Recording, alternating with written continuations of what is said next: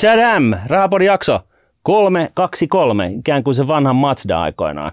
Mm. Ja tota, niin kuin näkyy, niin tota, Miikka ja minä ollaan samalla puolella sohvaa, niin tota, tarkoittaa sitä, että meillä on vieras, ja tota, nyt kun on vaalit käynnissä, niin on vaalipodi, aivan oikein arvattu. Ja tällä kertaa meillä on todella äh, tota noin, niin arvovaltaista vierasta täällä. Tervetuloa keskustan Annika Saarikko, valtiovarainministeri, olisi pitänyt sanoa siihen Keolille, mutta tota, kuitenkin tervetuloa. Kiitos titteleistä viisi. Kiitos mm. kutsusta.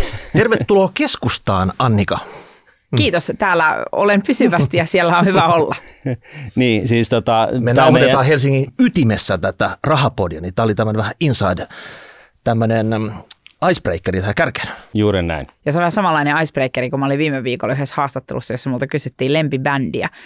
Sitten mä vastasin spontaanisti, että no haloo Helsinki, että sitä mä oon kuunnellut viime aikoina paljon. Ja sitten mulla kyseenalaistettiin, että voiko keskustan puheenjohtaja pitää bändistä, jonka nimi on Helsinki. Ja mä muistutin, että meillä on myös Helsingissä sekä kannattajia että ehdokkaita. Eli kyllä, keskusta, Helsinki, nämä mahtuu ihan sama. Tapahtuuko tämä Helsingissä, että sä kyseenalaistit, että halo Helsinki, että mitä te nyt tämmöistä kyselette? No kyllähän Helsinki-politiikassa on paljon mm. kyseenalaistettavaa, että mun mielestä täällä esimerkiksi on paljon no kyseenalaistettavaa. Heti yhteinen sävel. Niin, on tosi paljon kyseenalaistettavaa esimerkiksi siinä, että mun ihmisellä pitäisi olla kaupunkiasumisessakin oikeus lähiluontoon. Mm. Ja täällä ei pelkästään niin kuin sen suhteen ole tehty viisaita ratkaisuja. Meillä on keskuspuisto. Meillä on keskuspuisto täällä, vähän niin kuin tuon ei se, ole, ei se ole kaikille kaupunkilaisille niin kuin kauhean tavoitettavissa. Helsinki on laaja ja kasvaa koko ajan. Jes, me ollaan tota, tästäkin samaa mieltä. Katsotaan, mm. miten, miten tämä jakso tästä kehittyy. Mutta tota, aloitetaan ihan alusta. Kun me lähdetään, niin kun me halutaan olla helposti lähestyttävä niin podi, niin me, me uskalletaan kysyä tällaisia asioita kuin, että kuka sä oot ja mistä sä tuut. Ja, ja tota, jos niin kuin lyhyt, lyhyt esittely niin kuin vähän siitä, että mikä sun tausta on ja sitten tota, voidaan sitten keskustella myöskin puolueesta vähän, että – samalla tavalla, että mikä on keskusta ja mm. mihin se, mistä se tulee ja minne se on menossa. Joo, tämä voi kuulostaa oudolta, mutta meillä on aika paljon nuoria katsojia, eikä ne seuraa politiikkaa. Ja nyt periaatteessa joutuu menemään vähän sille ruohonjuuritasolle kertaamaan asioita, mitkä on ehkä itsestäänselvyyksiä, mutta tota, kokeillaan. Ei kun ilo mielin ja ei minulla olekaan semmoista harhakuvitelmaa, että kaikki suomalaiset tietäisivät suomalaisten puolueiden puheenjohtajia. Me politiikan kuplassa luulemme, että mm. kaikki seuraa näitä käänteitä joka päivä. Mä oon Annika Saarikko, mä oon 39-vuotias, mä oon Varsinais-Suomesta, muuttanut kotiseudulleni pieneen maalaispaikkakuntaan nimeltä Oripää noin kolme vuotta sitten takaisin. Sitä ennen asuin pitkään Turussa, joka on mun opiskelupaikkakunta myös. Mä oon valmistunut Turun yliopistosta filosofian maisteriksi. Mä oon opiskellut mediatutkimusta ja myös luokaopettajakoulutuksessa ollut siellä. Mä oon naimisissa lakimies Erkin kanssa, ollut vajaa kymmenen vuotta ja meillä on kaksi poikaa, kahdeksan ja kolmevuotiaat pojat, eli edetään lapsiperhearkea ja myös sellaista monipaikkaista elämää, mihin aika moni erityisesti korona-aikana tottui ja jotenkin tykästyi. Meidän arkityöt ja, ja viikkopäivät kuluu täällä pääkaupunkiseudulla ja sitten viikonloput siellä maaseudulla Varsinais-Suomessa. Mä oon Suomen valtiovarainministeri ja sitä ennen mä oon ollut tiede- ja kulttuuriministeri ja perhe- ja peruspalveluministeri. Puolueeni varapuheenjohtajana ollut 2010-luvulla pitkään ja sitten aika vaiherikkaiden käänteiden jälkeen keskustan puheenjohtaja tämän vaativan ajan keskellä vuodesta 2020 alkaen. Aikamoinen CV, vetää ihan hiljaiseksi. Mm. No miten sitten, jos puhutaan suoraan samalla vauhdilla, samalla momentumilla tähän keskustaan, että mikä on keskusta, että miten sen ydinajatuksen tiivistäisi semmoiselle, joka aikaisemmin siitä kuuluu ollenkaan? Keskusta on omintakeinen voima ja siinäkin mielessä ei helposti määritelmiin mahtuva, että keskusta on puhtaasti suomalainen liike. Se on Suomen keskusta nimensä mukaisesti, kun oikeisto- ja vasemmisto-aatevirtauksilla on selkeät ikään kuin kansainväliset kotipesät, niin keskusta on Made in Finland-tuote. Puolue on syntynyt 110 vuotta sitten ja sen juuressa on ollut vahvasti ikään kuin tämmöisen vähäväkisemmän väestön osan äänen kuuluviin, kuuluviin saattaminen ja sellainen vahva edistysusko. Niin. Joo, ja vahva edistysusko. Tämä ehkä semmoista aatehistoriasta olisi hirveän helppo puhua ja mä en sillä pitkästytä teitä. Ehkä on niin oleellista tavallaan katsoa tästä päivästä käsin. Ja mun mielestä keskustan rooli tämän kaiken paineen keskellä oikeiston vasemmistoakselilla, jossa selvästi meidän niin politiikka nyt ääripäistyy, on tehtävän edustaa vahvaa keskivoimaa. No tarkoittaako se sitten, että on vähän niin kuin tylsä kompromissi? Ensinnäkin joskus tylsät kompromissit on muuten ihania. Niitäkin politiikassa tarvitaan. Mutta se on enemmän niin kuin sekä että ajattelua kuin joko tai ajattelua. Ja sitten se keskustan omintakeisuus tulee vahvasti tästä meidän niin kuin aatteellisesta ytimestä sieltä 110 vuoden takaa, että me ajetaan hajautetun yhteiskunnan asiaa. No sekin vähän se aatteellista tarkoittaa? kieltä, mä olin just tulossa siihen. Ää, me ei kannateta keskittämistä. Me ei uskota siihen, että pelkästään niin kuin suuret yksiköt, niin kuin suurkaupungit tai suuret, suureilla tavalla keskitetyt julkiset palvelut on esimerkiksi meidän mielestä niin kuin vaihtoehto, vaan me uskotaan paikallisuuteen ja pieniin yhteisöihin, niiden merkitykseen. Ja me uskotaan alueiden voimaa Suomessa. Meidän politiikalle on tosi tärkeä niin kuin nä- näkökulma koko Suomesta. Ja mä oon päässyt tämän niin kuin työni ja luottamustoimeni puitteissa kiertämään aika lailla varmaan kohta kaikki Suomen kunnat ja mä rakastan tätä maata, sen laajuutta. Eli hajautettu voima keskittämistä vastaan, mahdollisuuksien tasa-arvoa, edistysuskoa, puhtaasti suomalainen liike juuriltaan, ei tylsä keskiarvo, mutta ehkä tämmöinen sillanrakentajan rooli on se, mikä meitä politiikassa kuvaa. Miten se on istunut tähän hallitukseen nyt sitten? välillä paremmin ja välillä huonommin. Ää, mä oon tavallaan, ja enkä mitenkään tavallaan, vaan mä oon ylpeä siitä, että keskusta on puolue, joka on pystynyt tekemään yhteistyötä hyvin erilaisissa hallituspohjissa. Ja mä ajattelen, että kaikkineen se on Suomessa hyvä juttu, että me ollaan kyetty yhteistyöhön. Joo. Se on pienen maan etu. Mutta totta kai tämän hallituskauden aikana meidän isoimmat ongelmat näkemyseroissa on liittynyt suhteeseen vela, velkaan ja suhteeseen luonnonvaroihin ja niiden kestävään käyttöön. Kriiseistä tuli tämän hallituksen liima. Ja ehkä niin kuin tilannetta kuvastaa se, että mä oon nyt todennut julkisesti ääneen, että tällä hallituspohjalla sillä tavalla, että keskusta olisi siinä mukana, niin ei ole jatkoa. Miksei? Kun mä katson taaksepäin, niin niin kuin sanottu, me ollaan hoidettu yhdessä näitä kriisejä hyvin ja kiitos suomalaisten. Mm. Sekä korona-aikana ja, ja laaja ymmärrys hallitusoppositioraja yli niin kuin sodan ajan Euroopan asioiden hoidosta, meidän varautumisesta. Kriisit yhdisti meitä. Mutta kun mä katson eteenpäin, ja keskustan vaalislogan on katsoa eteenpäin, niin tämä talouden tilanne ikääntyvässä maassa on sellainen, että, että me tarvitaan niin kuin hallitus, joka kykenee tasapainottamaan julkisen talouden. Ja se ei ole mitään mukavaa hommaa. Ei todellakaan. Ei tosiaan. Olisi paljon kivempi täällä käydä kaikenlaisissa hienoissa podcasteissa lupailemassa lisää rahaa, mutta nyt ei ole sellainen maailman aika. Ja, ja tämä näkemysero ja ehkä toinen niin kuin semmoinen, joka on tärkeä nostaa esiin, että tämä ilmastonmuutos on aikamme vakavin haaste ja nyt etsitään tapaa, miten siihen kestävästi vastataan niin, että mm. meidän muutkin kestävyydet säilyy. Että se on sosiaalisesti oikeudenmukaista. Tässä maassa aika moni tarvitsee omaa autoa edelleen, aika moni lämmittää puilla ja mä kannatan, että se pitää olla mahdollista jatkossakin. Ja sitten samaan aikaan meitä vaivaa luontokato ja Brysselistä tulee meille aikamoisia ukaaseja, mitä vaikka suomalaista metsäpolitiikkaa pitää hoitaa. Ja Suomesta pitää lähteä kirkas yhtenäinen viesti. Me ollaan liian pieni maa siihen, että meidän näkemys hajoaa hmm. Euroopan niin kuin Brysselin käytävillä. Ja siksi me tarvitaan tässäkin suhteessa toisenlainen hallitus.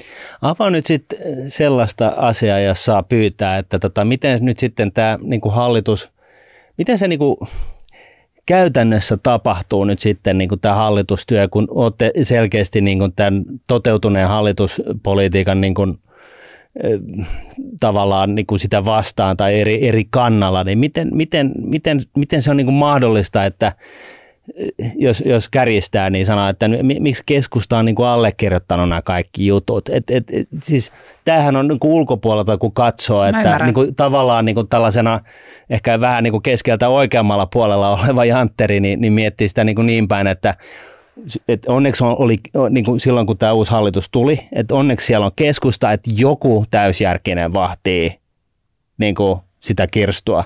Mutta sitten se kuitenkin on mennyt aika lailla sen sillään tien, että mikä on se todellisuus tässä hallitustyössä, politiikassa ylipäätään, minkä kanssa pitää niin kuin elää. Ja miksi näistä miksi näissä ei sit, niin kuin välttämättä mene niin mustavalkoisesti nämä asiat. Että et jos tämä oli teidän, teidän niin kuin stanssi, että keskusta on tätä, Kirstun vartijaa, ei velkaa, kestävyyttä, niin kuin taloudellista kestävyyttä ja, ja, ja muuta tällaista, niin, niin nyt sitten kuitenkin olette istunut hallituksessa, joka on tota noin niin, ehkä pahimmasta päästä vetänyt sellainen 10 miljardin niin kuin kestävyysvajeen pystyyn tähän, joka pitää jollain tavalla karsin veksi. No ensinnäkin mä arvostan sitä, että sä kysyt tätä suoraan, koska mm. mä uskon, että aika moni muukin kes- keskivaiheilla oleva suomalainen niin arvo- ja aatemaailmaltaan pohtii tätä ja mahtavaa, että voin, voin tätä yrittää avata. Ensinnäkin mun pitää suoraselkäisesti seisoa niiden asioiden kanssa, joita me ollaan tähän asti päätetty. Itse asiassa niin kuin monesta asiasta Suomi on viime vuosina selvinnyt älyttömän hyvin. Kun me katsotaan mittareilla vaikkapa koronasta toipumista, sekä niin kuin pahinta mahdollista tilastoa kuolleiden määrästä tai meidän talouden toipumista, me selvittiin tosi hyvin. Tai jos mä mietin, kuinka niin kuin reipas ja urhea ja toimelias Suomi oli, kun meidän naapurimaa hyökkäsi Ukrainaan, tämä niin kuin ennätyksellisen nopea NATO-jäsenyys, mm. uh, oli varmasti itse asiassa aika hyvä, että juuri nämä puolueet oli hallituksessa nyt, koska se isoin loikka NATO-näkemyksessä tietysti tapahtui niillä puolueilla, jotka on ollut hallituspuolueita. Totta. Se NATO-optio vaikkapa, mikä keskustaohjelmissa oli ollut, mm. NATO-myönteisyys, mutta ei ajankohtainen jäsenyys, niin yksi, yksimielisesti linjan muutos muutamassa kuukaudessa. Nämä on historiallisia liikkuja. Niin oli kansan tahtokin. Mutta Kyllä, että, ja kansahan meidät NATOon ensisijaisesti muuten vei. Ja joo. puolueet ja niin kuin valtiojohto seurasi perässä ja niin päin sen pitikin mennä. Mä yritän kertoa tätä kaikkea siis ennen kuin pohjustaakseni sitä, että Joo. en mä voi väittää, että tämä olisi ollut pelkästään jotenkin, että voi miten epäonnistunutta politiikkaa. Meidän työllisyys on historiallisen korkea. Me saatiin tehtyä sote-uudistus, josta oli jankattu 15 vuotta eikä ollut löydetty yksituumaisuutta. Tämän kaiken kanssa mä niin kuin totean, että nämä ratkaisut on ollut hyviä. Mutta se ero tulee nyt siitä, mitä meillä on edessä. Mm. Ja nämä kriisit myöskin niin kuin pakotti ajamaan vakautta. Mä uskon, että ilman näitä kriisejä ei tätä hallitusta enää olisi ollut pystyssä. Ne näkemyserot tavallaan siinä perinteisen politiikan ytimessä on ollut niin isoja. Mm. Mutta sitten katsotaan niin tästä eteenpäin. Että on ollut että, vähän sellaista talvisotahenkeä, että ne näkemyserot on niin kuin 180-asteiset tietystä aiheesta, mutta tota, Joo, mutta ja sit nyt, mä sanonkin, nyt niin kuin, vaan. Just näin. Siis suomalaiset on arvostaneet, mä luulen, kuitenkin sit sellaista vakautta, että me ei olla aiheutettu niin kuin ylimääräisiä huolia sillä, että hän olisi tullut niin kuin suuri tavallaan niin kuin kriisi poliittisesti. Toki niitä kriisejä kyllä on ollut hallituksen sisällä. Ja mä oon hirveän väsynyt siihen, että aina ajatellaan, että se on ollut keskusta, joka on yksi riidellyt. Come on, kaikki me tiedetään, me ollaan opittu jo päiväkodista lähtien, että riitaan tarvitaan aina kaksi. Mm. Ja meillä on ollut oikeus meidän näkemykseen. Mutta sitten kun mä tuun tähän, että miksi tämä aika on myös ollut poikkeuksellinen, mm oppositio on tukenut näitä meidän ratkaisuja. Se tässä mua myöskin arvostaa. Toinen on tähän, että meillä on niinku kuva, että keskusta täällä yksin on riidellyt. Se ei ole totta. Mm. Ja toinen on se, että ikään kuin tällä olisi ollut joku mielettömän toisenlainen vaihtoehto. Oppositio on tukenut kaikkia meidän isoja velkamiljardiratkaisuja. Siellä syöty vaan popcornia siellä katsomossa, kun ne tota, niin, antanut teidän taistella sitä. Itse asiassa mm. kokoomus olisi ottanut enemmän velkaa korona-aikana niihin yritysten tukiin heidän vaihtoehtobudjeteissaan on tietopalvelun laskelmien mukaan niin kuin mielettömiä aukkoja siinä, miten olisi ollut niin kuin paljon enemmän pakkasella kuin annettu ymmärtää. Ja kaikki nämä isot ratkaisut kansalaisten energiatuista, puolustusvoimien vahvistamisesta, pakolaisten auttamisesta, yritysten ja kuntien tukemisesta koronassa, kaikkien koronarokotteiden ostamisesta, kaikesta yksituumaisuus. Hmm. Että tavallaan mun mielestä me niin kuin on luotu semmoinen mielikuva tuolta oppositiosta tämän hallituksen ylle, että tälle olisi ollut joku tosi toisenlainen vaihtoehto. Ei olisi ollut. Suomalaiset on laajasti tukenut näitä isoja velkaantumisen ratkaisuja, koska mun mielestä tavallaan se, minkä mä haluan niin alleviivata, se mihin tämä politiikka on niin kuin tavallaan kiteytynyt, on ollut päättäjien ja valtion ydintehtävät. Ja mä, niin kuin, mä en oikein enää ole löytänyt suurempaa merkitystä politiikalle kuin näinä kriisivuosina me ollaan voitu kohdata. Korona-aikana päättäjien ydintehtävä oli suojella kansalaisten henkeä ja elämää ja terveyttä. Se oli tavallaan niin kuin asia, joka kävi kaiken yli. Hmm. Sitten tuli sodan aika Eurooppaan ja meidän tärkein tehtävä on ollut turvata meidän itsenäisyys ja itsenäisen valtion rajat. En ole keksinyt tärkeämpää. Ja silloin politiikka asettuu semmoiseen niin yhteisten arvojen ytimen äärelle, että mikä on kaikkein tärkeintä. Ja silloin se talous on asettunut välineeksi näiden valtion ydintehtävien hoitamiseen. Ja kyllä siitä on muodostunut hirveä lasku. Se laskuhan mm. on syntynyt 15 vuoden aikana. Ja sitä mä ehkä eniten ihmettelen, että kukaan ei puhu siitä, että meillä oli sinipunahallitus 11-15, joka teki 30 miljardia velkaa vaalikauden aikana ilman yhtään sotaa, ilman yhtään pandemiaa kun nämä meidän isot velkamiljardiratkaisut on kieto, niin kuin kietoutuneet ennen kaikkea näihin ulkoisiin uhkiin. No tuorempana siis, muistissa nämä. Kyllä, ja mä en mm. siis vähättele sitä velkaa. Mä todella toivon, että te ymmärrätte mua oikein. Mm. Se velkavuori on iso, ja me mm. voidaan jatkaa näin. Mutta onko tälle ollut todellista vaihtoehtoa niin, että oppositio oikeasti olisi tehnyt toisen? Perussuomalaisten vaihtoehtobudjetti 99,5 prosenttisesti sama kuin hallituksen. Mm. Et mä yritän tavallaan hakea sitä, että me ollaan kaikki vastuussa tästä. Tämä velkaantuminen on jatkunut 15 vuotta. Näitä isoja velkamiljardeja on kaikki puolueet ja kansalaiset laajasti nyt tukenut. Mutta meidän ikääntymisen niin kuin kuva mm. ja meidän tuottavuuden alenema ja nämä muut niin kuin ikävät kivijalkaongelmat, jotka ei ole häviämässä mihinkään, vaikka mitkä kriisit meitä uhkaa, niin nyt ne lyö päälle sillä tavalla, että mm on tehtävä toisenlaisia valintoja. Tässä, tässähän tota, äh, Kuorpo oli valtiovarainministeri, niin hän, hän sai melkein, tai silloin saatiin melkein tämä valtion talousjiiriin. Ja Sipilä oli muuten pääministeri. Ja Sipilä oli muuten pääministeri, äh, mutta tota noin niin, ja, ja sellainen huomio. Mutta sitten tämä, että, että kukaanhan ei, ei siis tässä niin kuin julkisessa keskustelussa, kun tätä käydään, niin, niin, niin, niin, niin kun, niin kuin oikeistopuolueet kritisoi hallitusta niin kuin, ö, tällaisesta hurlum hei velanotosta, niin sehän ei mun ymmärtääkseni liity ylipäätänsä näihin kriiseihin, kriisien hallintaan, vaan kaikki ostaa sen, että että no, koko maailma harrasti niin kuin koronatukipaketteja ja, ja, tota, ja, ja keskuspankit määrällistä elvytystä senkin edestä. Et, et sehän oli niin kuin ihan ok, että totta kai, että jos tulee niin kuin sellainen isku, joka pitää niin kuin vaimentaa, niin totta kai siihen saa laittaa firkkaa palamaan niin kauan kuin se firkka, minkä siihen laitetaan, niin, niin tota, on vähempi kuin se vahinko, mikä muuten syntyisi. Ja, ja tota, tavallaan tämä on niin kuin aside, tämä on niin kuin sivusta siitä, mutta niin kuin, ö, tota noin, niin kestävyysvajetta tai velkahan oli otettu jo neljä miljardia ennen näitä ensimmäistäkään kriisiä ja nyt en korjaa, jos mä oon väärässä, mutta mä oon ymmärtänyt, että tästä eteenpäin niin meillä on 10 miljardin tota noin, niin, kestävyysvaje valtion budjetissa. Ja se, mikä tekee, kun sä puhut tuosta 14 tai 15 vuodesta, mä, mä, mä oon puhunut omalta osaltani ne, ne, ne samoista vuosista. Että tuota, finanssikriisin, per, finanssikriisin jälkeinen, jälkeinen aika, niin BKT on, on polkenut paikallaan ja se on polkenut paikallaan sen takia, että Suomen tuottavuuden, talouden tuottavuuden kasvu on polkenut, polkenut paikallaan. Vaihtotase on samana aikana kiihtyvään tahtiin mennyt negatiiviseksi. Nyt just tämän päivän viimeisten tietojen mukaan niin tehtiin, tehtiin uusi suomalainen maailmanennätys, miinus 10 miljardia – ja se vaihtotasehan siis tarkoittaa just sitä, että kun se on miinuksella, niin se tarkoittaa sitä, että me ostetaan eh, enemmän Suomeen kuin mitä me viedään, eli me toisen sanoen eletään niin kuin velaksi. Eh, velaksi. Ja sitten niin kuin tämä julkishallinto, velka, joka on ollut täy, niin kuin yhtäjaksoisesti myöskin negatiivinen viimeiset 14-15 vuotta, niin, niin tällainen niin kuin taloushuolestunut, tällainen ihminen, joka – näkee sen niin, että me pystytään pitää toisistamme huolta vain ja ainoastaan, jos meillä on, meidän talous on kondiksessa. Sitten me voidaan alkaa riitellä siitä, että miten ne rahat jaetaan, mutta ensin ne rahat pitäisi saada.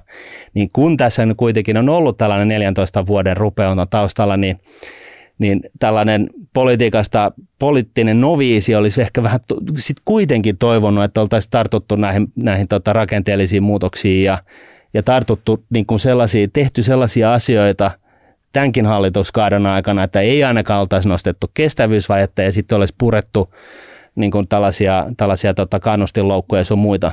Et, et, et, Joo, pitkä kom... kysymys, pitkä joo. kysymys. Pitkä, tota, so, jo, sorry joo, siitä, mutta se, mä halusin niin kuin, tavallaan pohjustaa sen niin kuin, tietynlaisen kollektiivisen turhautumisen, mikä, mikä ehkä Kyllä. koetaan ja, ja, raiteilla. Niin kuin, ja, ja nyt mä voin sanoa niin kuin, kun, kun mä en edusta toivottavasti täällä niin kuin koko hallitusta, vaan niin kuin itseäni ja omaa puoluetta, totta niin kai. totta kai, jos keskusta olisi tehnyt yksin nämä ratkaisut, Tämä olisi ollut toisen näköistä, mutta sitten siitä tavallaan me aloitettiinkin, niin. millaista se on olla niin kuin hallituksessa. Niin, just näin. Ja se on semmoista, että oppositiossa voi olla yksin oikeassa ja kertoa teoreettisen oman vaihtoehdon. Ja sitten kun saat ideologisesti tosi kaukana toisista olevan puolueiden kanssa samassa hallituksessa, niin se joudut tekemään kompromisseja. Ja se on sitä vastuunkantoa – ja se on sit sitä tavallaan niin kuin vallan hintaa. Kettingin syöntiä. Ja se on sitä, että, että vastuunkannosta myös maksaa ihmisten mielissä vastuunkantamisen hintaa. Kommentoin muutama sun huomio ensinnäkin tästä, että suomalaiset on niin kuin huolissaan jotenkin turhautuneita tästä talouden tilanteesta. Se on hemmetin hyvä asia. Mä oon tajunnut tämän tuolla Euroopan valtiovarainministerikokouksissa, jossa mä käyn kerran kuussa. Suomessa on esimerkiksi aika poikkeuksellinen tilanne, että meillä velka, julkinen talous on näin voimakas vaalien keskusteluaihe ja tämä on muuten toistunut usein. Mm. Siinä näkyy meidän historia, meidän niin kuin raskas historia aina varmaan niin kuin sotakorvauksien maksamisesta 90-luvun lamaan. Et me tiedetään, että taloudellinen itsenäisyys on osa itsenäisyyttä. Ja meidän niin kuin mun ala-astemuistoja on niin kuin nämä, mitä jälkikäteen kerrottiin, että Suomi ei melkein saanut enää mm. lainaa markkinoilta ja niin edelleen. Ja sitten me ollaan tultu maaksi, joka on huippuluottoluokituksen maa ja, ja hoitanut asiansa kunnolla. Tämä on meille kunnia-asia. Mä oon tajunnut, että ei tämä ole kaikissa maissa näin. Että Etelä-Euroopassa, jossa on niinku hurja velkaantuneisuus julkisessa taloudessa, niin ei se ole mikään bisnes niiden ihmisten mielissä. Pidetään tästä kiinni. Se on meidän suuri voimavara, että meillä on ihmisiä, jotka on huolissaan velasta, sekä kotitalouksien että tästä yhteisestä velasta. No sitten tähän niin asetelmaan siitä, että, että ää, mitä olisi voitu tehdä toisin. Aina voidaan niin pohtia, että mitä olisi voitu tehdä toisin. Ja varmaan voitaisiin lähteä sitten liikkeelle sieltä 2008 jälkeisestä ajasta, että miten 2010-luvun alkupuoliskolla olisi pitänyt tehdä muuta politiikkaa kuin sellaista, jossa tehtiin 50 prosenttia veronkorotuksia ja 50 prosenttia leikkauksia mm. ja lopulta tapettiin talouskasvu ja tuottavuuden niin kuin edellytykset. Silloinkin oli niin kuin vaikea löytää kompromisseja siinä hallituspohjassa ja, ja Suomi jäi jälkeen esimerkiksi muista Pohjoismaista hurjasti.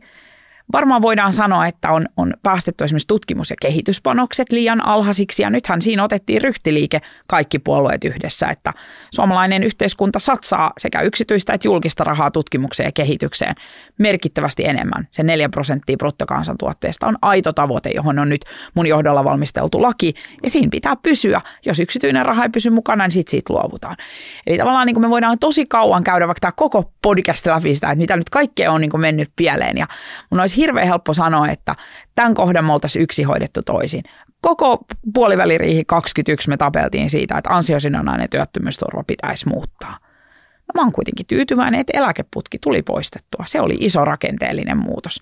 Tai siitä tulee iso muutos, että työllisyyspalvelut tuleekin kuntien vastuulle. Se voi olla isompi muutos, kun me vielä ymmärretäänkään osaksi sitä lähiyhteisöä, jos ne palvelut saadaan toimimaan. Ollaan me tehty rakenteellisia uudistuksia. Sote oli hirmu iso. No siitäkin sitten sanotte varmaan, että no tosi kallis ja liikaa hyvinvointialueita ja muuta. No, Kukaan ei vielä yksi, tiedä. Yksi, Kukaan yksi, ei tiedä vielä, miten se onnistuu. Ainoa kritiikki siitä, iso kritiikki on oikeastaan se, että siellä ei ole kannustinta tehdä asioita tehokkaasti, koska valtion seinästä saa rahaa. Et se on niinku se ja tämä on yksi mun lempiaihe, saanko mä heti jatkaa tästä? Totta koska, kai, totta kai, sen takia sä oot täällä. koska tota, tämä on yksi mun niinku lempiaiheita, niin siksi, että se budjettimomentti meidän yhteisistä veronmaksajan rahoista on yli 20 miljardia, mitä me käytetään sosiaali- ja mm. terveyspalveluihin. Ja sitten kun sä puhuit tästä alijäämästä, niin me muuten voidaan ajatella, että siitä noin puolet siis tehdään velalla. Jos mm. mietitään, niin se nyt voi olla joku muukin 10 miljardia siitä budjetista, kyllä, kyllä. mutta me ollaan tosi rajusti elämme yli varojemme.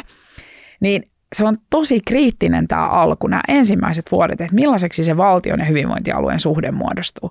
Kun tähän asti ne sosiaali- ja terveyspalvelut on voinut toteuttaa niin, että kuntapäättäjä on sitten vaan, kun sairaanhoitopiiristä on tullut vähän kalliimpi lasku, niin no nostetaan tätä kuntaveroa nyt sitten, että mm. tällä kuitataan nämä laskut. Niin nyt kun sitä mahdollisuutta ei ole, niin totta kai siinä rahasummassa niin kun kulkee mukana niin kun väistämätön tarve niin kun lisätä tuottavuutta, miettiä asioita ja niiden tekemistä paremmin. Mutta siitä mä oon samaa mieltä. Että mä olisin itse valmis rakentamaan sinne erittäin paljon enemmän kannusteita digitaalisten palveluiden ja terveysteknologian käyttöönottoon, koska tällä hetkellä mikään ei kannusta siihen. me ollaan mm. luotu kyllä mitotuksia, että kuinka monta hoitajaa ja se on ollut niin kuin aika vaikea, vähän niin kuin ihmisarvoon liittyvä keskustelu siitä, että millaista hoivaa vaikka ikäihmiset saa. Ja siinä ollaan yhteiskunnan ytimissä. Mutta me tarvitaan myös toisenlaisia kannusteita. Sitten mä haluan sanoa vielä siitä, kun nostit esiin tämän 10 miljardin alijäämän, että miksi se on nyt juuri näin iso luku. Ää, se on tietysti koronavuosina ollut vielä isompi, ja niin kuin sanottu, opposition tukea myöten. Mutta sitä 10 miljardia alijäämää tuleville vuosille ja vähän ylikin, niin selittää kaikkein eniten kaksi seikkaa. Toinen on korkojen nousu, siis valtiovelan korko olemassa olevasta niin kuin 15 vuoden velasta, noin 4 miljardia. Mm-hmm. Ja sitten toinen, mikä sitä selittää, on, on inflaatio, siis valtion indeksisidonnaiset menot. Mm. Kaikki se, jossa me olemme sitoutuneita kustannusten nousuun ja inflaatio Suomessa on yli kahdeksan tälläkin hetkellä ja ne jää sinne pohjiin. Eli tämä nopea, ennätyksellisen nopeasti ylöslaukannut inflaatio on nyt vaikuttamassa siihen, että tämä alijäämäennuste tuleville vuosille on näin, niin kuin, näin, näin karmean iso. Ja se ei ole pelkkää sitä, mutta se on iso osa. No siitä itse asiassa, no hyvä, mä tarkennan vielä tämän. Paljonko jää ikään kuin tämän hallituksen perintöä? Et paljonko niin kuin voidaan sanoa, että ohi kriisien mm. on sellaisia päätösperäisiä politiikan ratkaisuja, jotka kasvattanut alijäämää. Eli on ikään kuin, niin kuin velka, velalla toteutettava. Se osuus on kaksi miljardia. Ja mitä se pitää sisällään? Esimerkiksi pienimpien eläkkeiden korotuksen, tämän hoitajamitoituksen ja vaikka ammatillisen koulutuksen rahoituksen. Eli vuosittain kaksi miljardia. Yes. Joo. Pitäisi no. tuota, ennen kuin hypätään tuota, ihan täysin tähän. Eli muu on niin kuin mm. tätä olosuhdetta. Se ei ole siis mikään tekosyy. Mm. Siihen pitää silti puuttua.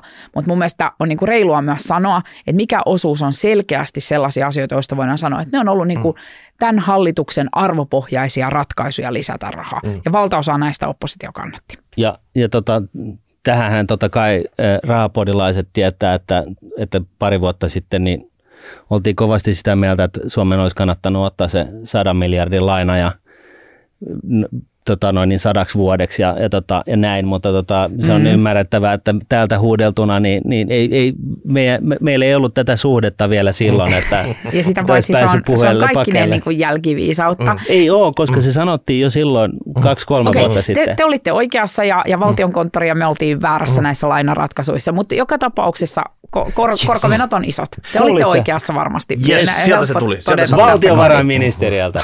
yes. Mites tota, vielä, jos kurkistaa yhden kerran tänne menneisyyteen ja sen jälkeen siirrytään eteenpäin katsomaan, että miten tämä homma eteenpäin. nyt hoidetaan, niin, niin tota, edellisen hallituksen pääministeri Sipilä, niin mitä historiakirjat nyt kertoo hänestä, että onko hän väärin ymmärretty Nero? Että hän, hän on kuitenkin teki asioita, hän yritti reivata tätä suomineitoa ja taloutta oikeaan suuntaan. Ehkä aika loppu jollain tavalla kesken, mutta, tota, mutta miten historiakirja nyt niin kuin arvostaa hänen suorituksensa? No kiitos kun kysyt tätä. Mulla oli mahdollisuus olla tekemässä sitä keskustan vaaliohjelmaa silloin 2015 puolueen johdossa ja, ja olla niin kuin omalta osaltani tukemassa sitä niin kuin Juhan vaativaa työtä. Se ei ollut erityisen palkitsevaa ja ne niin kuin tapa, jolla häntä julkisuus kohteli, niin oli, oli tosi raju. Ja se muistuttaa meitä kaikkia siitä, että tässä on paljon helpompi puhua julkisen talouden tasapainottamisesta, kuin sit oikeasti niitä päätöksiä tehdä. Ja kaikkein rajuimmat niin kuin minusta kritiikit liittyy ennen kaikkea siihen niin kuin rakenteellisiin uudistuksiin vaikka työmarkkinoilla mm. ja kilpailukyvyn palauttamiseen. Juha Sipilä jättää eduskunnan ja jättää ison aukon. toinen niin kuin minusta su- suuri tekijä suomalaisessa yhteiskunnassa ollut Matti Vanhanen. Meidän kaksi entistä pääministeriä jättää nyt mm. politiikan päivätyön ja, ja heidän tukensa mulle on ollut valtavan tärkeä asia. Juha Sipilän hallituksen ja, ja hänen niin kuin päämäärätietoiset ratkaisut oli pelastamassa Suomen talouden, kun me kohdattiin korona – jos me olisi kohdattu se niin kuin väistämätön velkaantuminen semmoisessa talouden jamassa, mitä se oli 15 vuonna, kun me se käsiimme saatiin, niin Suomi ei olisi pystynyt tekemään niin rajuja niin kuin velkaantumisen ratkaisuja. Mä en tiedä, millä tolalla esimerkiksi meidän luottoluokitus olisi. Se oli välttämätön ratkaisu ja ehkä kuitenkin se kaikkein niin kuin vähiten huomiota kiinnitetty osuus tässä Sipilän hallituskaudessa ja, ja yhdistettynä sitten tämän hallituskauden ratkaisuihin on se, että kun yritysten verotusta ei ole kiristetty ja on luotu ennustettava toimintaympäristö, niin me ollaan saatu työllisyys historiallisen korkealle. Kun Sipilän hallitus aloitti, niin se oli jotakin 67-68 prosentin paikkeilla se työllisyysaste. Ja nyt se on siellä 75. Se pitää vieläkin nousta.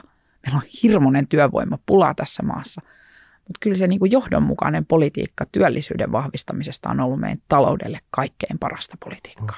Kaatuko Sipilä siihen, että hän ei hallinnut tätä julkisuuskuvan ehkä samalla tavalla, mitä Marin tällä hetkellä, että, että Juhalla ei ollut IG hallussa ja, ja filterit kohillaan?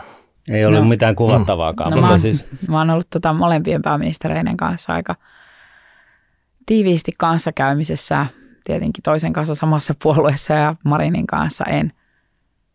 No onhan nämä kuin yö ja päivä. Ja jos mä jätän tämän vaan tähän. Mm. Mm.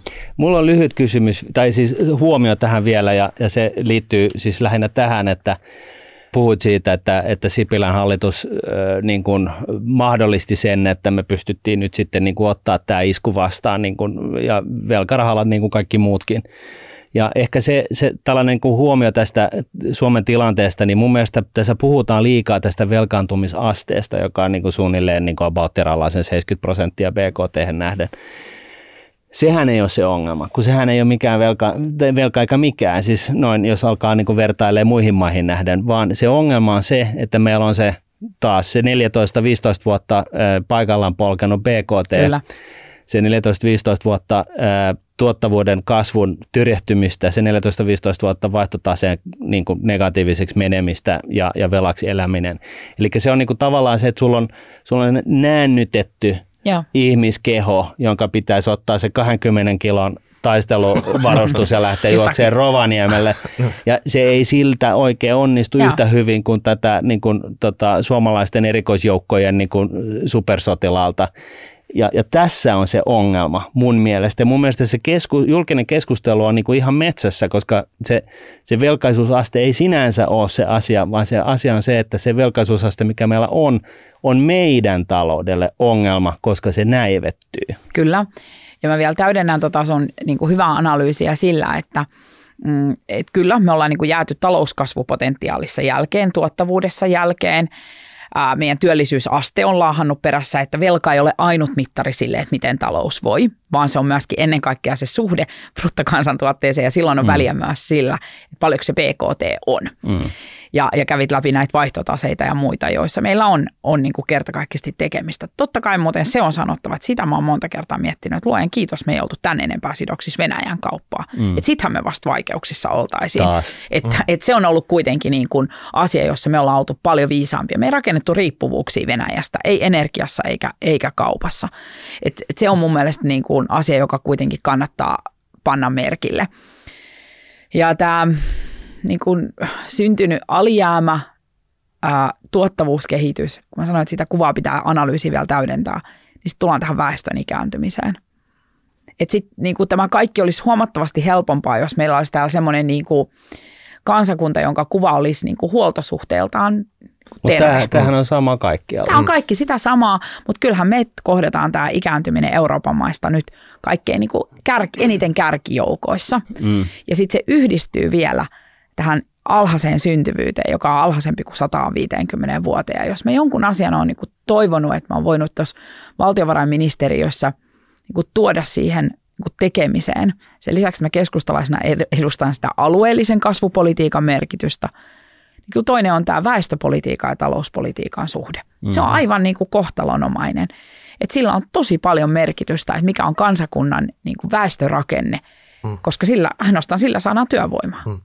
No sähän olit jo tässä tota, rintehallituksessa, kun Rinne käynnisti nämä synnytys, synnytystalkoot sitten, niin tota, pitikö siellä vähän pyyhki, pyyhki hike otsalta, että miten tämä markkinoidaan kansalle? Eikö siellä piti tota... synnyttää? Mähän jäi äitiyslomalle heti, kun se hallitus okay. alkoi. Et, tota, mm. siis, no, tiedätkö, tämä menee aina näin. Et se on vähän sellainen niin kuin hassun hauska aihe puhua tästä, että onko täällä nyt jotkut neljäs lapsi isänmaalle talkoot käynnissä vai miten se aikanaan hänen puheenvuoroissaan meni. Uh, siinä oli kuitenkin tavallaan niin kuin oikea jutun juuri. Ja mä ajattelen, että, että tästä asiasta pitää Suomessa pystyä puhumaan myös osana no, talouspoliittista keskustelua. Saadaan palstoille se tota, porukka sitten puolestaan vastaan, mutta sitten keskustellaan sen Että... Niin, tai siis, että, että se on niin kuin tosiasia, että kuva meidän kansasta tulee muuttumaan dramaattisesti, kun meidän ikäluokat pienenee näin paljon. Että jos meillä syntyy reilu 40 000 lasta vuodessa – se on tosi toisenlainen yhteiskunta kuin se, jossa syntyi 100 000 lasta vuodessa toisen mm. maailmansodan jälkeen. Ja mä oon pohtinut paljon myös sitä, ja sallikaa tämmöinen niin ajatusketju, koska musta tämä on aivan niin kuin taloudenkin ytimessä. Et silloin kun nämä suuret ikäluokat syntyi Suomeen, jotka on nyt sit sitä niin toistaiseksi vielä moni hyväkuntoista aktiivista eläkeläisjoukkoa, mutta joka rupeaa jo miettimään, että miten nämä mun hoivapalvelut mm. ja niin poispäin. Silloin kun nämä oli pieniä, niin Suomi oli todella luova – täällä oli, täällä oli sellainen toivorikas ja, ja toimelias tunnelma. Maksettiin niitä sotakorvauksia, joka perheessä oli joku, joka oli kohdannut niin kuin sodan kauhut. Sitten luotiin maksuton kouluruokailu, äitiyspakkaus, lapsilisä, neuvolajärjestelmä, jonka nerokkuus oli siis se, että, että vain neuvolassa käymässä, käymällä sai sen äitiyspakkauksen. Ne oli niille niin kuin lapsirikkaan yhteiskunnan niin kuin ideoita, että millä täällä niin kuin hoidetaan köyhyyttä ja saadaan terveitä ja niin kuin reippaita kansalaisia meille. Nyt tämä sama porukka on niin kuin siellä elämänkaaren niin kuin toisessa päässä. Mm. Me tarvittaisiin vastaavaa, ja meillä on kaikki digitalisaation ja teknologian hyödytkin käytössä. Että miten me voitaisiin vastata tähän kuvaan niin kuin sosiaalipolitiikan ja talouspolitiikan niin kuin yhteisillä hyvillä ideoilla. Ja miksi mä nostan tämän esiin, niin siksi, että, että jos meillä on tällainen väestökehitys, niin, on niin kuin, ei ole mitään muuta vaihtoehtoa kuin tarvita väkeä ulkomailta. Että meidän työmarkkinat, yritykset, tuottavuus, talouskehitys – ei näille ole mitään katetta ilman, että täällä on väkeä, joka tekee työtä. Mm, mm. Siksi tarvitaan eläkeläisiä, jotka haluaa jatkaa työssä pidempään. Siksi tarvitaan mun mielestä myös hyvää perhepolitiikkaa. Mä tiedän, että ehkä teidänkin kuuntelijoista joku on ollut eri mieltä mun kanssa siitä lapsilisänäkemyksestä, mutta mä pohjaan tämän tähän, että tämä maa tarvitsee lapsia. Mm. Miten tota, tämä digitalisaatio, niin tuntuu ainakin, että PlayStationia pelaamalla niitä lapsia ei synny. Mm. Että tota, se on jo nyt nähty, mutta mitä tämmöisiä radikaaleja kikkavitosia siitä on työkalupakissa? Et pitääkö niin nettiyhteydet sammuttaa ilta yhdeksältä, että saadaan sitten tota, vanhemmille, vanhe, vanhemmille tota, yhteistä aikaa sinne tota, vällyjen väliin vai, vai millä me niin ratkaistaan tämä juttu? No mun se ei ole asia, joka voisi kirjoittaa mihinkään lakipykäliin. Ja Japanissa on kai ollut jotain valtiollisia tindereitä. Mä en ole siis mm. ehdottelemassa tällaista. Mutta kyllä me tiedetään, että esimerkiksi, että on niin hirveän helppo puhua vaikka tästä lapsiluvusta Suomessa sitä kautta, että aletaan heti keskustella, että mikä on vaikka niin naisten työmarkkina-asema ja perhe- ja mm. työyhteensovittaminen. Mutta me tiedetään nyt jo aika paljon siitä, että esimerkiksi miesten koulutusasteella on paljon tekemistä sen kanssa, että mikä on niin todennäköisyys perheellistyä.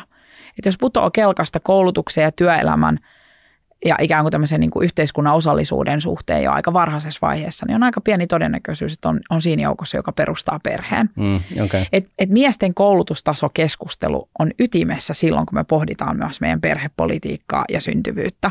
Vaikka se kuulostaa kaukaa haetulta, niin näillä on tilastollinen yhteys. Mä, mä kysyn vielä, tota, miten sitten esimerkiksi sanotaan nyt kaksikymppiset vaikka pariskunnat löytänyt jo toisessa, niin tehdään päätöksiä, että okei, lähdetäänkö täysillä nyt opiskelemaan vai onko nyt se, että perustetaanko nyt oikeasti perhe tässä, niin sitä perheen perustamisesta ei hirveästi niin kuin palkita. Pitäisikö sieltä tulla jotain kannustimia, että sä saisit vaikka opiskelupaikan, että sun ei tarvitsisi hikihatussa sen eteen painaa, tai joku tota, alennus johonkin to, veroprosenttiin, tai jotain muuta konkreettista hyötyä siitä, että sä pyöräytät kaksikymppisenä lapsen, etkä jätä niitä haaveita sit sille tota, kokonaan sinne, sinne tota Pandoran lippaaseen ja huomaat, että sä et ikinä avannut sitä boksia. No mä oon kyllä aika avoin kaikenlaisille niin kuin ehdotuksille, mikä, mä en, mä en usko, että niin kuin raha on ainut konsultti, mutta mä oon ollut esimerkiksi ajamassa sitä, että opintotuessa on huoltajakorotus. Että jos on opiskeleva perheellinen, niin meillä oli semmoinen systeemi, jossa käytännössä lapsen saanut opiskelija ajautui taloudellisesti heikompaan asemaan aikanaan, jos ei ollut mitään järkeä. Että tällaisilla tietysti niin kuin pienillä kannusteilla, mutta kyllä siinä on varmaan kysymys enemmän semmoista meidän kaikkia arvoja asennemaailmasta, jossa elämän pitää olla jotenkin aika valmis mm. jotta sä uskallat niin kuin ajatella, että tänne tulisi niin kuin joku ihminen mun elämään, joka, josta mun pitää huolehtia. Mutta mut sehän on totta ja, ja, tota, ja ei vaan se, vaan kyllä mä niin kuin uskon, että, että tota, tämä nykyinen niin kuin sotatilanne oli NATO tai ei, niin, niin tota, kyllä mä luulen, että moni vanhempi miettii, että kannattaako tähän maailmaan just nyt tuoda lapsia, että jos tästä joutuu lähteä niin kuin pakoon, kun täällä alkaa niin kuin raketit lentelee pään päältä, niin, niin tota, onko tämä nyt sitten se paikka ja hetki, jolloin Joo, näitä lapsia lu- tehdään? Että ja tota... mä luulen, että ei ole edes tarvittu pelkästään tätä niin kuin sodan aikaa viimeisen vuoden aikana, vaan tämä ilmastonmuutospuhe.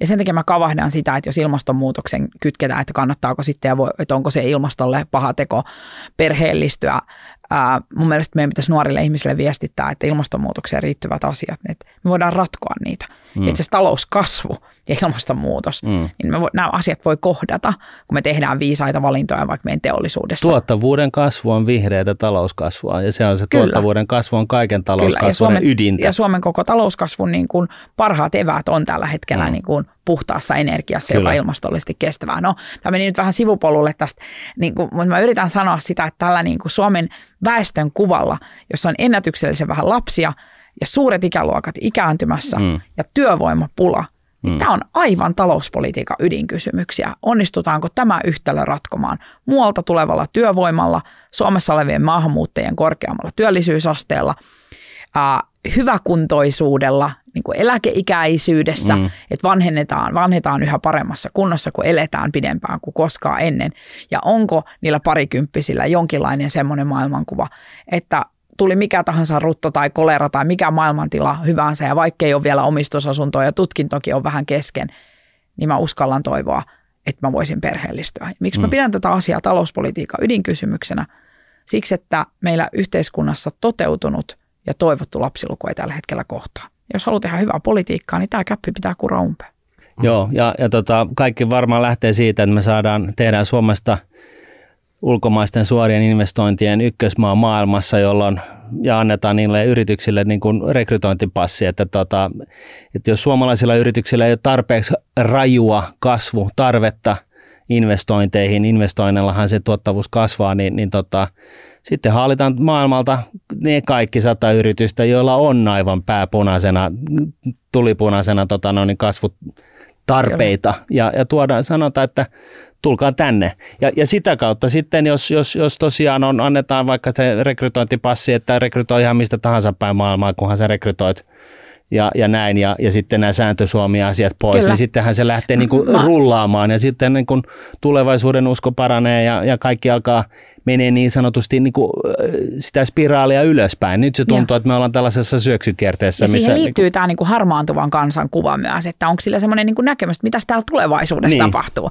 Että on semmoinen niin kuin toiveikas ote. No näistä äh, niin kuin rekryistä ja, ja, ja työvoimasta – sehän on siis kasvun tulppa tällä hetkellä. Mm. Mä keskustan puheenjohtajana käyn todella kaikkialla tässä maassa ja se on meidän niin kuin aatteellista ydintä, niin kuin sanoin, että se koko Suomen niin kuin kasvunäkymät. Ensinnäkin se kasvu tapahtuu tuolla maakuntien Suomessa ja mihin ikinä mä meen, niin se viesti on aina sama työvoimapula. Mm. Oli se julkisen sektorin tyyppi, joka etsii sote-keskukseen niin kuin osaajia, tai oli se niin kuin teollisuusfirma, niin se etsii osaajia ja kaikkea, kaikki siltä väliltä. Ja mä oonkin ehdottanut niin kuin elinkeinoelämän kanssa käytyjen keskustelujen jälkeen sitä, että tämä migri, tämä homma pitää myllyttää ihan uusiksi. Mä en siis, mä nyt korostan, että mä en moiti yhtään Migrin työntekijää tai sitä niin kuin toimintakulttuuria sellaisenaan.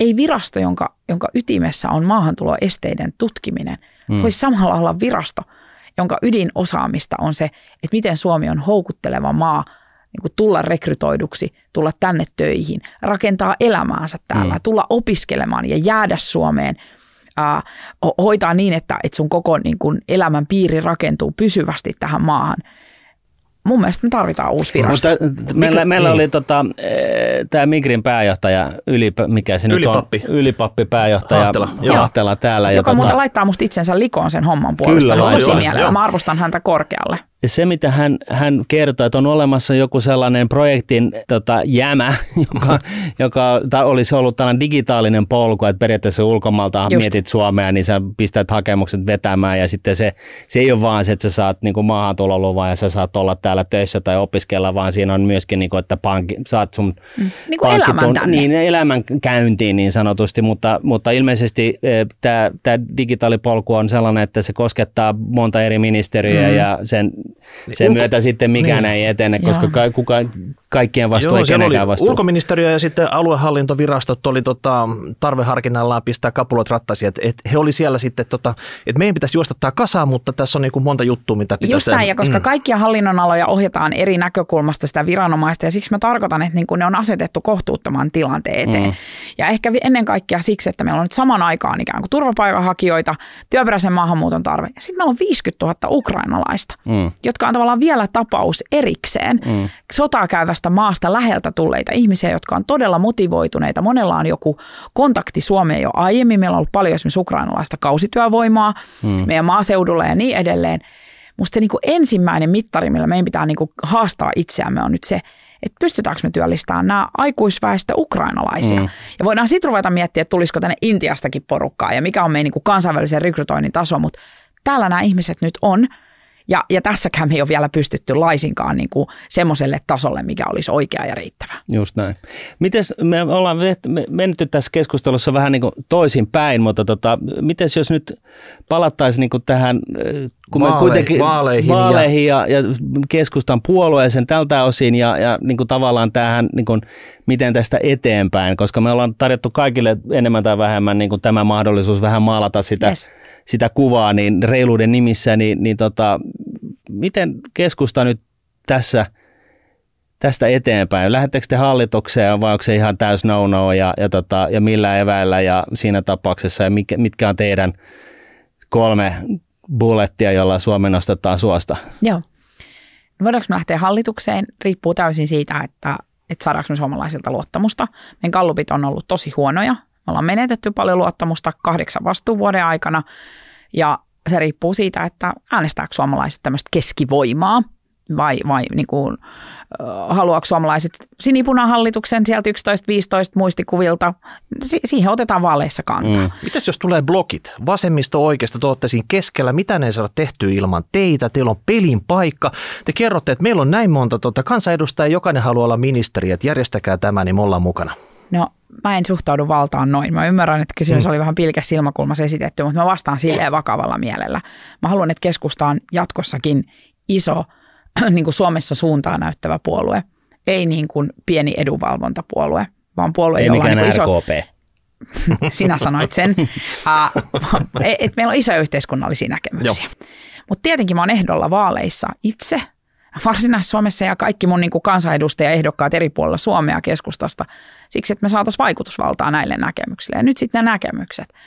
No mun mielestä ensimmäinen asia, mitä mä ehkä vähän yritin tässä avata, on se, että me pitää sopeutua ikääntyväksi maaksi. Se tarkoittaa uusia asioita meidän sote-palveluissa, mutta se tarkoittaa isoa murrosta meidän julkisessa taloudessa.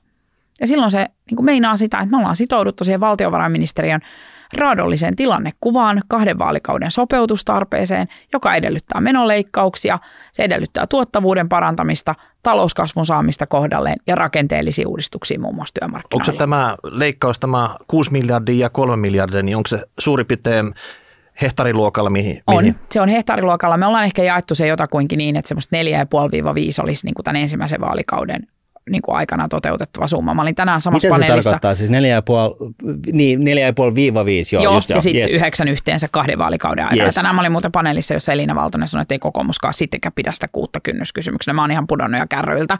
Ehkä oleellisempaa kuin näitä heitellä miljardeja on niin kuin oikeasti mm. pohtii niitä konkreettisia asioita, joilla se voi toteutua. Ja sitten äh, toinen on niin kuin meidän tosi tärkeä näkemys on se, että niin kuin koko Suomesta huolehtiminen on nyt myös turvallisuuspolitiikkaa.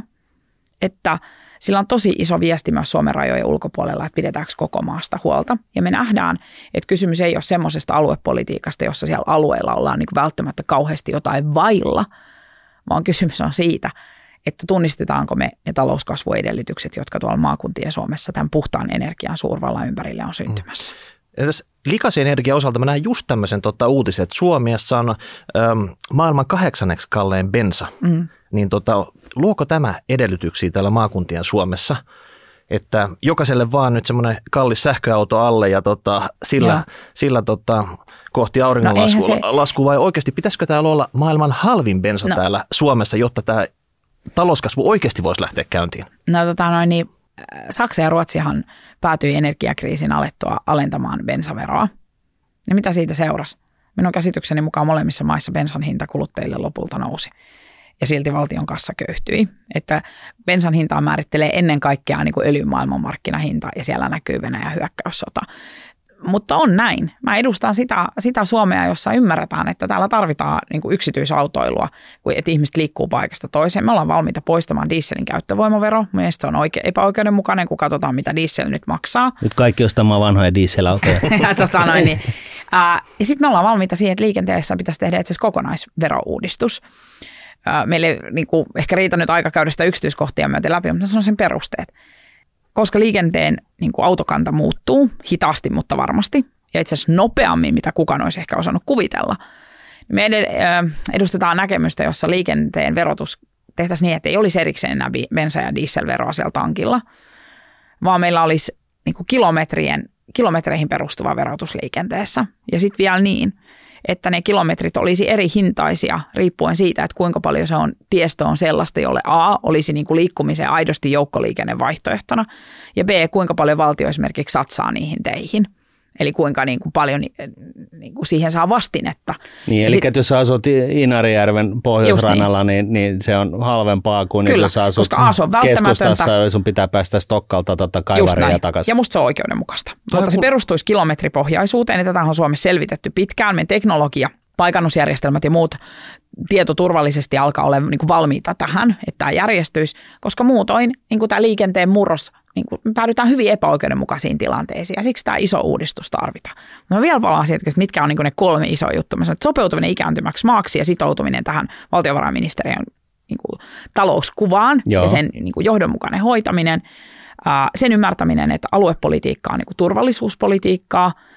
sen lisäksi, että huolehditaan, sen lisäksi, että huolehditaan maanpuolustuksesta – niin meille on tärkeää, että Suomi on myös huoltovarmuuden ja omavaraisuuden suhteen kondiksessa. Me ollaan aina pidetty siitä huolta. Meille kotimainen energia ja kotimainen ruoka on ollut isoja arvoja. Ja mä luulen, että aika moni tätäkin kuunteleva miettii tätä uudesta kulmasta viimeisen vuoden aikana, kun me, meitä on niin kuin pakotettu miettimään semmoista entäs jos pohdintaa siitä, mm että miten, me päädyttiin NATOon, mutta, mutta me tarvitaan myös muita ratkaisuja, jotka varmistaa, että Suomi pärjää kaikissa olosuhteissa. No niin, nyt päästiin sitten tähän kysymykseen, mikä vielä oli, oli me ainakin mulla rosterissa, ja se oli tämä tota, ruoantuottajan ahdinko. Meillä on Suomessa, niin kuin kaikkialla muuallakin maailmassa, kaksi tai kolme ruokaketjua, jotka kaikista päätellen puristaa niin kuin ostohinnat, heidän maksamansa hinnat ruokatuottajille niin kuin maanrakoon. Ihan siitä voi päätellä, että he tekevät tolkutonta tulosta ja ruoantuottajat ovat niin kuin, siis ihan tuli punaisessa huutavassa kriisissä. On nuoria pariskunta, joilla on velkaa, jossa korko on, ei olekaan enää nolla, vaan se on neljä ja, ja, tota, ja, ja tällä ruoantuotannolla ei elä, vaikka saa EU-tukia, vaikka saa Suomen valtiota tukia.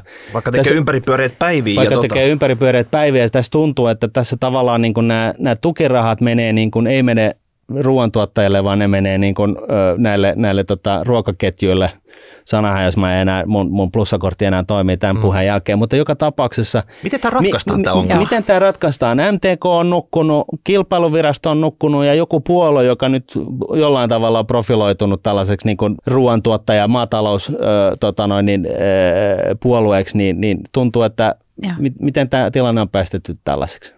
Mä aloitan siitä, että mun mielestä on oikeudenmukaista, että se ruoantuottaja saa siinä ruoan arvoketjussa isomman osan ja siivun itselleen. Koska jos meillä on alkutuottajaa, meillä ei ole niin kuin suomalaista ruokaa. Vaikka meillä olisi kaikki nämä kauppaketjut ja systeemit ja mm. teollisuudet, mm. mutta tarvitaan raaka-ainetta. Siinä on vähän se lähiruoka-ajattelu. Kyllä. Julkiset hankinnat on mm. muun muassa yksi vastaus tähän me voitaisiin aivan hyvin olemassa olevien EU-direktiiviin pohjautuvien hankintalain pykälien niin kuin sisällä tehdä ratkaisuja, jotka suosii enemmän lähiruokaa. Suomalaista yrittäjyyttä muuten noin paljon laajemminkin, ei pelkästään ruoan osalta. No kyllä niitä kriteerejä voi esimerkiksi painottaa hankinnoissa niin, että vaikka ilmastolliset syyt mm-hmm. johtaa siihen, että sun kannattaa valita lähellä tuotettu ruokaa. pelisilmää, mitä me tykätään aina sanoa. Spelöga. Joo, niin. no niin, mm. spelöga. Ja sitten vielä mä jatkan. Mä olisin valmis siihen, että elintarvikemarkkinalakia ja kilpailulakia muuttamalla ää, tuottajalle esimerkiksi automaattisesti ää, nousisi niin kuin in, indeksien tavoin ää, heidän saamansa hinta, jos ää, alkutuotannon kun tuotantopanokset kasvavat. Eli suomeksi mm. vaikka lannoitteet, siemenet, kaikki tämä, mitä, mikä on välttämätöntä. Energia varsinkin. Joo. Energia varsinkin. Me tiedetään, että, että se on ollut eettisesti aika iso juttu, että me päädyttiin niin kuin järjestämään lannoite- ja sähkötukitiloille, koska ei lypsyrobotti navetta voi jättää niitä eläimiä hoitamatta, vaikka tulisi millainen sähkölasku.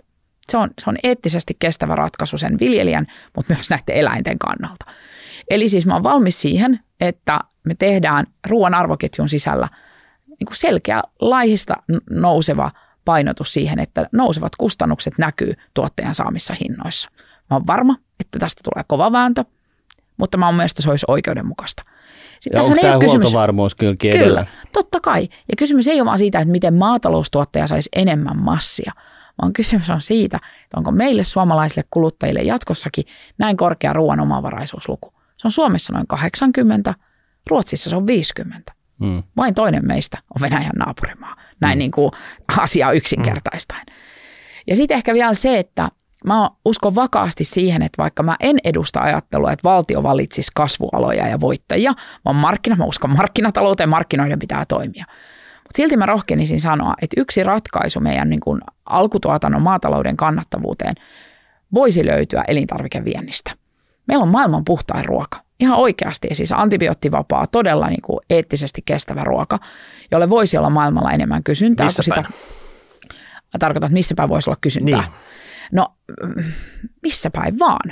No ainakin niin, että me ei pelkästään vielä täältä bulkkia, vaan että me voitaisiin niin kuin jalostaa meidän, niin kuin vähän sanotaan, että metsäteollisuudenkin jalostusarvoa pitää nostaa, niin myöskin elintarviketeollisuuden, meidän ruoka, niin kuin ruokapolitiikan näkökulmasta me voitaisiin tehdä entistä niin kuin No, se viimeisteleviä pitäisi lähteä tuotteita. viemään? Eikö, meillä, eikö, eikö me tarvita sitä itse? Tarvitsemme, mutta me voimme pystyä niin kuin tuottamaan myös yli oman kotimarkkinan tarpeiden ja sitä kautta parantaa meidän maatalouden kannattavuutta. Mutta kaiken ytimessä on se, että me ikään kuin sitoudumme yhteisesti siihen, että me ymmärretään, että kotimaista ruokaa ei ole ilman alkutuottajaa. Ja silloin markkinoiden niin kuin tällaisessa kriisitilanteessa esimerkiksi olisi niin kuin selvää, että indeksit sitoisivat heille niin kuin automaattisesti paremman tuottajahinnan.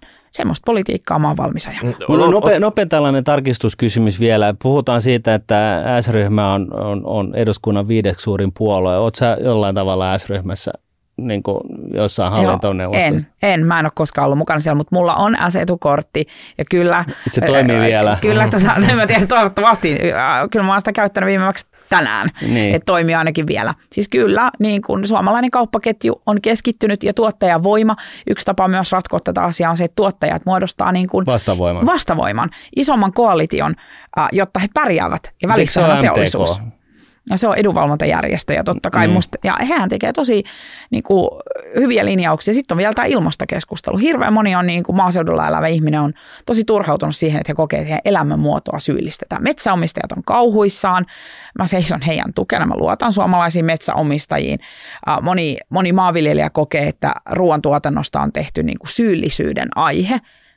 Musta tämä puhe pitää lopettaa. Eikö? Nämä ihmiset on osa ratkaisua, ei osa meidän ongelmaa. No mitäs vielä, tota, pystyisikö tässä tilanteessa, pystytkö itse ryhtyä maatalousyrittäjäksi Suomessa tai metsätalousyrittäjäksi Suomessa tällä hetkellä? Mä toivon, että moni, moni pystyy. Ähm, mä en ole itse, siis mä, mulla on siellä ma- maalla koti, mutta meillä ei ole maata ja metsääkin on aivan niin kuin pikku, tilkku.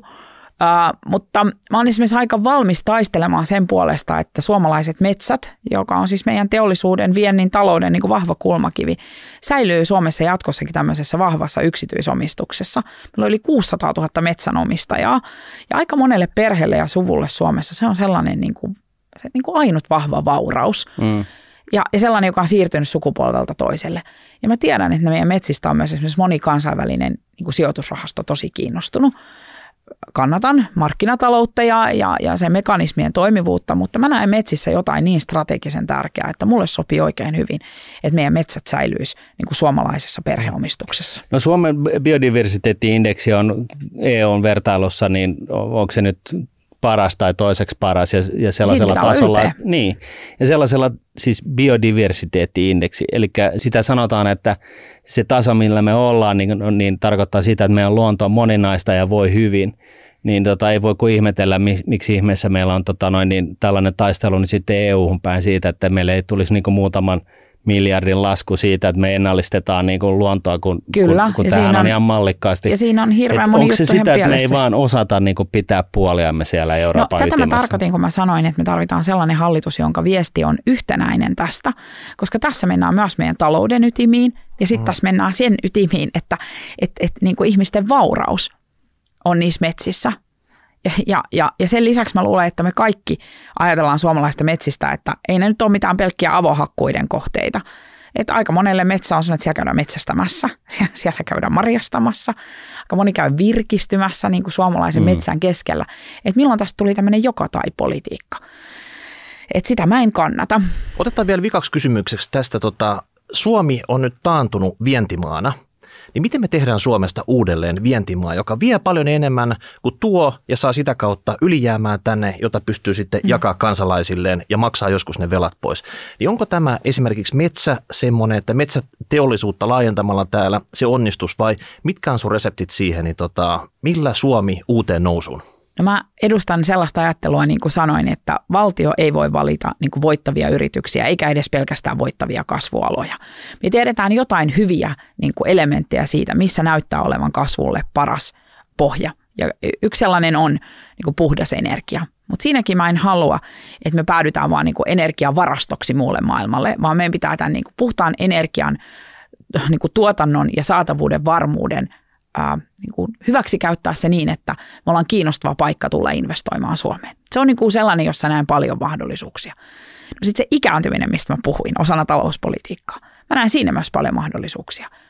Aivan hyvin me voitaisiin olla globaalisti kiinnostava niin kuin markkina- ja pilottikokeilualue sellaisen, että miten tämä niin kuin ikääntyvä väestö ja sen niin kuin kuluttajuus, mutta toisaalta myös niin kuin välttämättömät hoivapalvelut voisivat olla niin kuin uuden luomisen vahva pohja – miten me, miten me hoidetaan ikääntyminen. Sitä länsimaat ei tässä mittakaavassa oikein koskaan ole vielä joutuneet kohtaamaan. Mutta ehkä kuitenkin enemmän kuin näitä yksittäisiä aloja, niin oleellisempaa on se, että me tehdään ennustettavaa veropolitiikkaa, yritysten verotusta ei saa kiristää. Että me sitoudutaan tutkimus- ja kehityspanoksiin, jossa siis tarvitaan sekä yksityinen että julkinen raha, ja sitä kautta myöskin niin kuin tuottavuuden ja uusien ideoiden syntyminen tähän maahan – sitten me tarvitaan politiikkaa, joka nojaa siihen, että me emme keskitä, vaan me näemme näitä kasvun elementtejä koko tässä maassa. Sitten suurin työllistäjä, niin kuin vahvin kasvuporukka on meidän pienet ja keskisuuret yrittäjät. Et mä olisin valmis aika paljon tekemään sen eteen, että he jaksaa uskoa tulevaisuuteen, koska sieltä syntyy sitten verotuloja, sinne ne työpaikat syntyy. Ja sitten kasvuresepti ydin just nyt on työvoimapulaan vastaaminen, työperäinen maahanmuutto, ansiosidonnaisen muutokset niin, että työttömyysturvalta nopeammin töihin, eläkeikäisille veroporkkana, että, että, että kannattaa jatkaa työssä vähän pidempään. Ja sitten ehkä mä sanoisin sokeriksi pohjalle, vaikka se tuntuu, että se on tosi kaukaa haettu tähän sun laajaan kysymykseen. Mm. Mä olisin valmis uh, siihen, että jokaisella suomalaisella olisi yrittäjätunnus. Että samaan aikaan, kun lapsi syntyy, että hänellä on sosiaaliturvatunnus, niin hän saisi yrittäjätunnuksen se kuvaistaisi mun mielestä yhteiskunnan asennetta siihen niin kuin yrittelijäisyyteen ja vaikkapa niin kuin pienimuotoiseenkin yrittämiseen aina vaikka alaikäisestä lähtien, joka tällä hetkellä on niin kuin monimutkaisen byrokratian takana. Ja sitten viimeimmäksi suomalainen omistajuus. Juha Sipilä, joka täällä ansiokkaasti mainittiin, teki tälle vaalikaudelle semmoisen niin omistamisen ohjelman Suomelle. Ja esimerkiksi osakesäästötili ja sen reunaehtojen parantaminen sinne 100 000 asti tämmöisiä juttuja mä kannatan ja musta ne on osa sitä Suomen vaurastumista ja sitä kautta myös se vienti, vientipuolen nostamista. Näihin sanoihin, näihin tunnelmiin, niin me, meidän on pakko päättää tähän. Annika Saarikko, valtiovarainministeri, me sanon, alleviivaan sitä sen takia, ei, ei, ei, ei sun takia, vaan niin kuin rahapodin takia. Tämä on niin kuin mm. tosi päheitä, kun me saadaan ministereitä tänne. Kunnia, niin, että mä sain kutsun tänne. Mm. Ilo oli niin, niin, tota, Kiitos kun tulit. Tämä oli Kiitos. todella mukava keskustelu ja, ja tota, toivottavasti kuulijatkin on samaa mieltä. Kiitos, se oli todella kattava lista. Tekemistä vaille valmis. Ja ei, tota, ei, homma ei lopu kesken. Ei muuta kuin äänestämään. Kiitos teille Kiitos. ja hyvää kevättä. Kuin myös.